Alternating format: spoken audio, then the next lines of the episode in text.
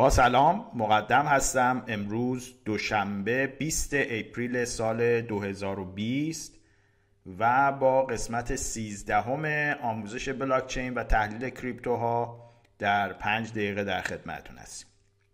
در طول هفته قبل چند تا سوال به دستم رسید که به تدریج در طی دروس راجع بهشون صحبت خواهیم کرد و البته سوالهای جدید رو هم که دوستان مطرح میکنن پاسخ خواهیم گفت.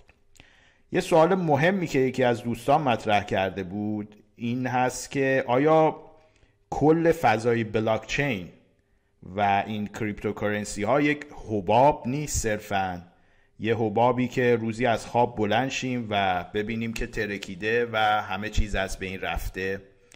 به بیان ساده تر این که تو این بازار کریپتوکارنسی ها یا هممون یه جورایی سر کار نیستیم؟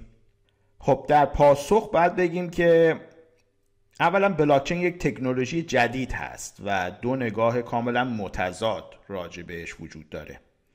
این هم مختص به بلاکچین و کریپتوکارنسی ها نیست. اصولا هر پدیده جدیدی که توی دنیای بشری مجال بروز پیدا میکنه در ابتدا بیشتر با دیدگاه‌های مخالف روبرو هست و تا وقتی نتونه خودش رو ثابت بکنه این دیدگاه‌های مخالف و محافظه‌کارانه همچنان وجود خواهند داشت.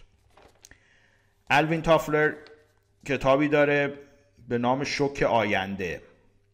یه چند تا مثال از تکنولوژی‌های آورده که همشون با مشکلات اینچنینی روبرو بودن.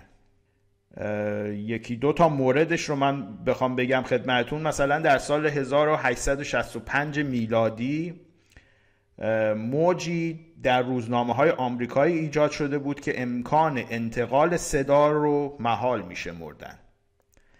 مثلا یک روزنامه معروف آمریکایی در سرمقالش نوشته بود که اشخاص کاملا مطلع و آگاه می‌دانند که امکان انتقال صدا از طریق سیم امری محال است و حتی اگر بر فرض محال چنین چیزی عملی هم شود هیچ فایده علمی و عملی در بر نخواهد داشت.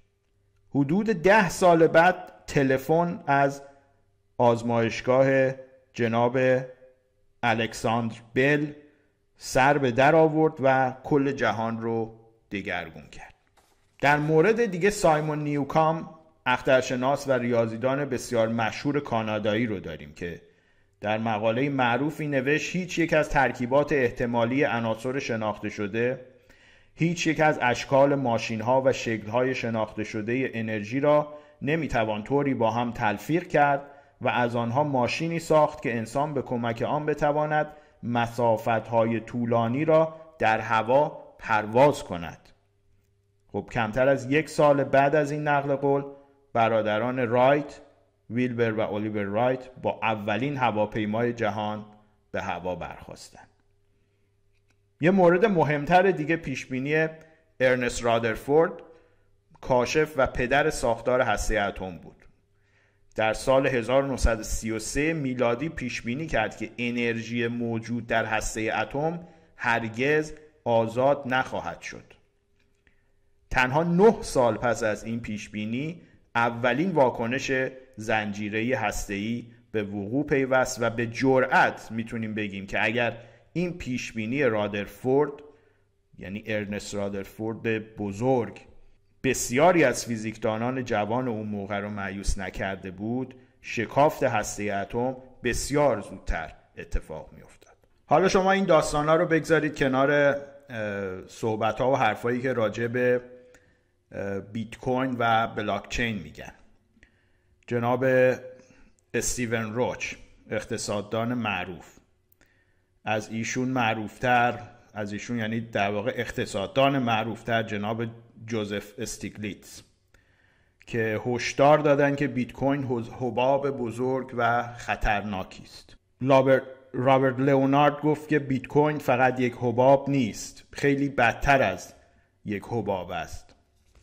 جناب جک ما، بنیانگذار سایت علی بابا و میلیاردر معروف، هم همین نظر رو حالا با یه جمله بندی مشابه بیان کرد. از همه اینها مهمتر و گزنده تر نظر جناب وارن بافت که یه جورایی آب پاکی رو ریخ روی دست اهالی بازار کریپتو اسید ها. وارن بافت میلیاردر معروف که نظراتش در بازار سرمایه من بگم که در حد وحی منزل هست برای اهالی بازار، گفت که بیت کوین رو فقط با عرض معذرت احمق ها میخرن به این امید که بتوانند به اشخاص احمقتر از خودشون بفروشن.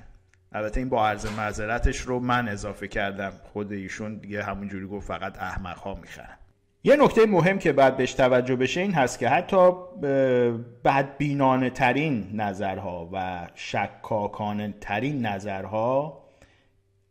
نظرهایی که راجع به کریپتوکارنسی ها در واقع ابراز شده توشون تفاوت قائل شدن بین خود تکنولوژی بلاکچین و کریپتوکارنسی ها به عنوان یک محصول جانبی تکنولوژی بلاکچین. توجه به این تمایز قائل شدن بین تکنولوژی بلاکچین و کریپتوکارنسی ها خیلی مهم و راهگشا هست. تکنولوژی بلاکچین از دل بیت کوین درآمد، یعنی ما میتونیم بیت کوین رو مادر بلاکچین بدونیم. اما این فرزند بیت کوین طوری پیشرفت کرد که توی مدت کمی تبدیل شد به مادر خودش و امروزه ما بیشتر بلاکچین رو مادر بیت کوین میدونیم تا برعکس. و البته بدون تردید اگرچه بلاکچین از دل بیت کوین درآمد، اما خودش قطعاً مادر تمام کریپتوکارنسی ها و مادر بسیاری دیگه از ایده های نوینی شد که بر اساس تکنولوژی بلاکچین به وجود آمدن یا در حال به وجود آمدن هستند. نظرات منفی هم که ما از بزرگان اقتصاد و بیزینس و بازار سرمایه آوردیم بیشتر راجع به خود کریپتوکارنسی ها بود تا تکنولوژی بلاکچین. و در عوض این نظرات منفی که من خدمتتون گفتم، شما یه سرچ توی اینترنت بکنید نظرات مثبت و اوتوپیایی بسیار زیادی رو پیدا خواهید کرد که گاهی عاقلانه و واقع بینانه و گاهی هم رویایی و بیش از حد خوشبینانه هستند، مثل اون پیشبینی جناب جان مک‌کافی، بنیانگذار مکافی و کمپانی سایبر سکیوریتی که قیمت بیت کوین رو تو توییترش تا $1,000,000 هم پیش بینی کرده بود. یعنی نوشته بود که انتظار دارم تا آخر سال 2020 قیمت بیت کوین به $1,000,000 برسه. برگردیم به سوال اول این جلسه. آیا کل فضای بلاکچین یک حبابه، یک بابله؟ پاسخ این که دو نظر داریم در این مورد. یک نظر اوتوپیایی داریم، خوشبینانه، و یک نظر دیستوپیایی اصطلاحاً یا پسیمیستیک یا بدبینانه. نظرات بدبینانه هم بیشتر ناظر بر خود کریپتوکارنسی ها و حباب موجود در بازار کریپتو اسید هاست تا اینکه بخواد راجع به تکنولوژی بلاکچین باشه.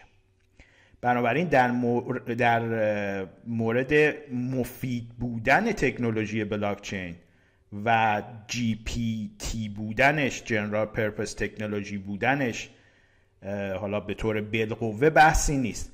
اما در مورد حباب بودن بازار کریپتوکارنسی ها شاید لازم باشه با دقت بیشتری بازار کریپتوها رو رصد کنیم و دید واقع بینانه تری نسبت به اونها داشته باشیم. بدون شک پس از تموم شدن این تلاطم هایی که الان چند سالی هست توی بازار کریپتوها هست و وقتی که گرد و خاک این بازارها بخوابه، نوسان ها معقول تر بشه، والتیلیتی بازار معقول تر بشه، اون وقت خواهیم تونست که با دید بهتر و روشنتری به کریپتوها نگاه کنیم. و از بین این دود و آتش و گرد و خاکی که توی بازار هست یک ققنوس جدیدی رو پیدا کنیم، یک بچه ققنوس جدیدی رو پیدا بکنیم که راه به پیشرفت‌های بیشتر و مهیج‌تر بشریت باز بکنه و بتونه پاسخ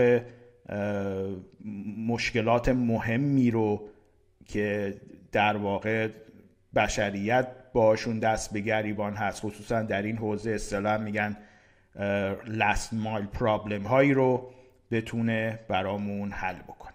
بریم سراغ تحلیل روزانه بیت کوین، تحلیل سیگنالی بیت کوین. قیمت بیت کوین الان که ویدیو رو داریم ضبط میکنیم حدود 7000 دلار و زیر 7000 دلاره که نسبت به دیروز حدوداً 2.5% کاهش داشته.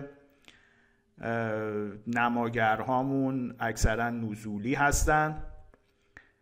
دوشنبه هست 20 اپریل. از پنج شنبه اگر خاطرتون باشه ما در 6950 دلار حدوداً وارد یه پوزیشن خرید شدیم.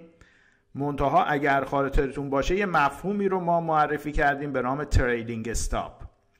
تریدینگ استاپ یک امکانیه که کارگزارها و اکسچنج ها به ما میدن برای اینکه بتونیم سود یا زیان خودمون رو تریل کنیم، یعنی دنبال سود راه بیفتیم و بتونیم ازش محافظت بکنیم. حالا اگر خود کارگزاری هم این امکان رو در اختیار ما قرار نده، ما خودمون وقتی که داریم مدیریت میکنیم از این امکان میتونیم استفاده بکنیم.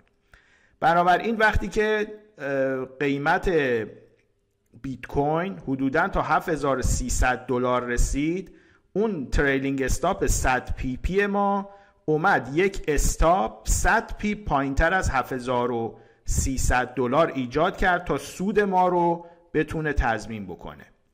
و بعد وقتی که از 7300 دلار نزول کرد و اومد رسید به 7200 دلار، اون تریلینگ استاپ ما که روی 100 پیپ تنظیم شده بود و 100 پیپ پایینتر از 7300 دلار بود، استاپ لاس خورد و با حدود 250 پیپ سود بسته شد. بنابراین با مجموع این سود این پوزیشنمون مجموع سود دوره به 650 پیپ رسید. امروز همونطور که میبینید باز ما سیگنال خرید رو حدود 6950 دلار داریم، اما برای اینکه به خاطرتون بیاریم که موقعی که پوزیشن قبلی رو میبندید حالا با سود یا زیان پوزیشن دیگه باز نکنید، اون روز ما امروز رو وارد بازار نخواهیم شد، اگرچه همونطور گفتم یک سیگنال خرید نسبتا خوبی با نسبت آر به آر خوب روی 6950 دلار داریم. متشکرم که توجه کردید. تا جلسه بعد.